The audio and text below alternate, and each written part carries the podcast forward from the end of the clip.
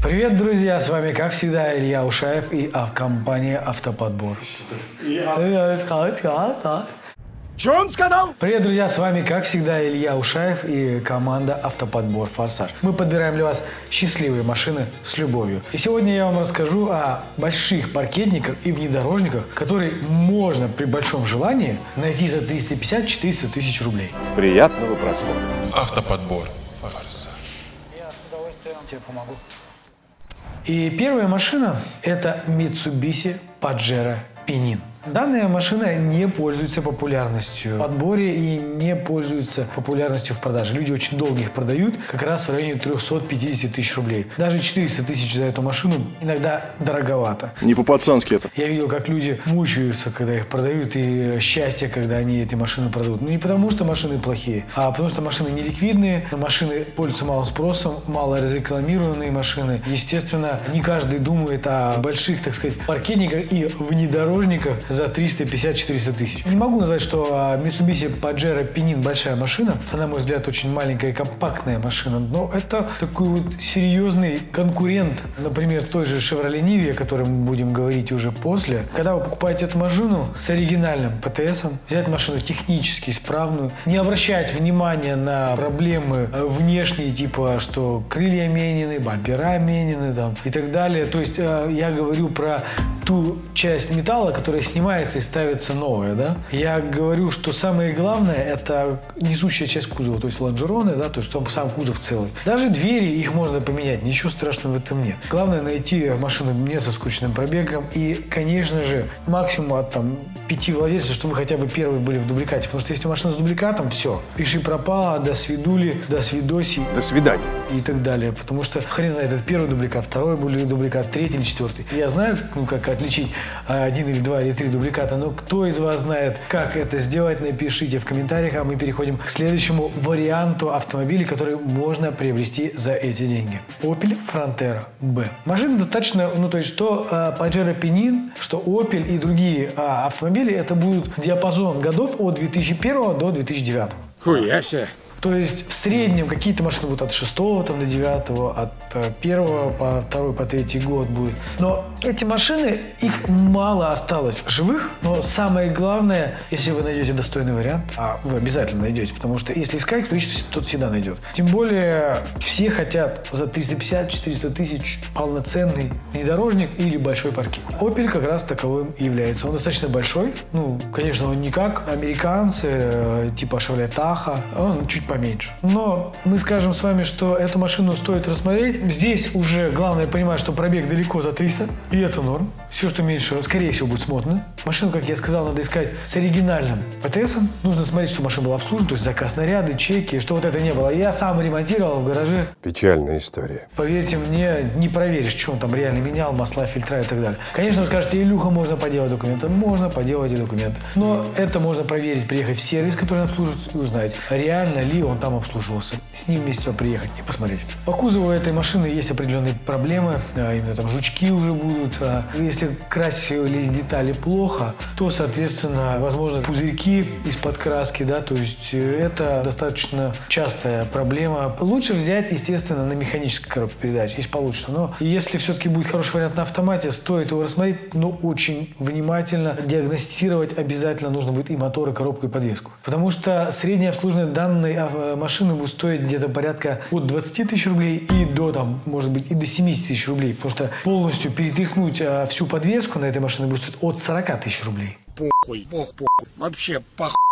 Соответственно, когда выбираете такую машину за 400 тысяч, нужно понимать, что на что-то можно забить. Можно забить на количество владельцев, главное, чтобы был оригинальный ПТС. Можно забить на пробег, но можно даже на потертости в салоне заби- забить, но это действительно будет потертый. Но уж мотор, коробку и подвеску возьмите в боевом состоянии. Вы знаете, самый сложный вариант здесь, это, конечно, Mercedes-Benz 123 кузов. Это дорестайловая машина. Их, кстати, там будет очень немного, по всей России десяток, дай бог, наберется. Эту машину, если искать 400 тысяч рублей, нужно понимать одно. Если вы найдете живую машину, можно перекреститься Сказать, слава богу. Потому что реально 123 живых просто единицы. Но они есть. По этой же причине я вам эту машину рекомендую. На мой взгляд, все-таки ML 163 кузов, они делались очень надежные, неприхотливые. Конечно же, есть определенные нарекания и проблемы и э, по коробке, есть и по подвеске, и в целом это Mercedes. Это старый Mercedes. Но я могу сказать, что мы много подбирали старых Мерседесов. И в целом они ходят не хуже, чем новый Мерседес. Удивительно, но новые Мерседесы даже ломаются чаще, чем старые. Я не склонен подозревать всех во всем, но, скорее всего, это какой-то заговор. Кто со мной согласен, ставьте пальцы вверх и пишите в комментариях, у кого был старый Мерседес, он им доволен. Следующая машина это Mazda Tribute. Mazda Tribute стоит рассматривать уже для возраста больше 50 лет людям. Мужчины в основном ездят на этих машинах, редко женщины. Данные машины, когда вы рассматриваете, здесь выбор чуть больше, чем на Мерседесах. Но, опять же, это большой паркетник, не является прям серьезным внедорожник. На мой взгляд, у нее не очень дизайн, да? Фу, не такой современный, который бы хотелось видеть. И салон пластик, на мой взгляд, могли они получше туда закинуть более мягкий, более приятный. Рули затираются очень сильно. Конечно же, кожа, если он кожаный, то он затирается вообще конкретно. Здесь, опять же, мы с вами, когда ищем такую машину, мы понимаем, для каких целей мы берем, да, ее. В основном это берут э, семейные люди, у которых дети, которых собачки, кошечки, у которых дача. Для дачи этот вариант, если находится далеко за МКАДом, помимо того, что далеко за МКАДом там бездорожье, то это вариант и зимой, и летом вас будет выручать. Шумоизоляция, я скажу, средняя, но ее достаточно. По поводу опционала, если рассматривать максимальной комплектации, вам будет все хватать. Климат, кожа, рожа, все дела, да? Но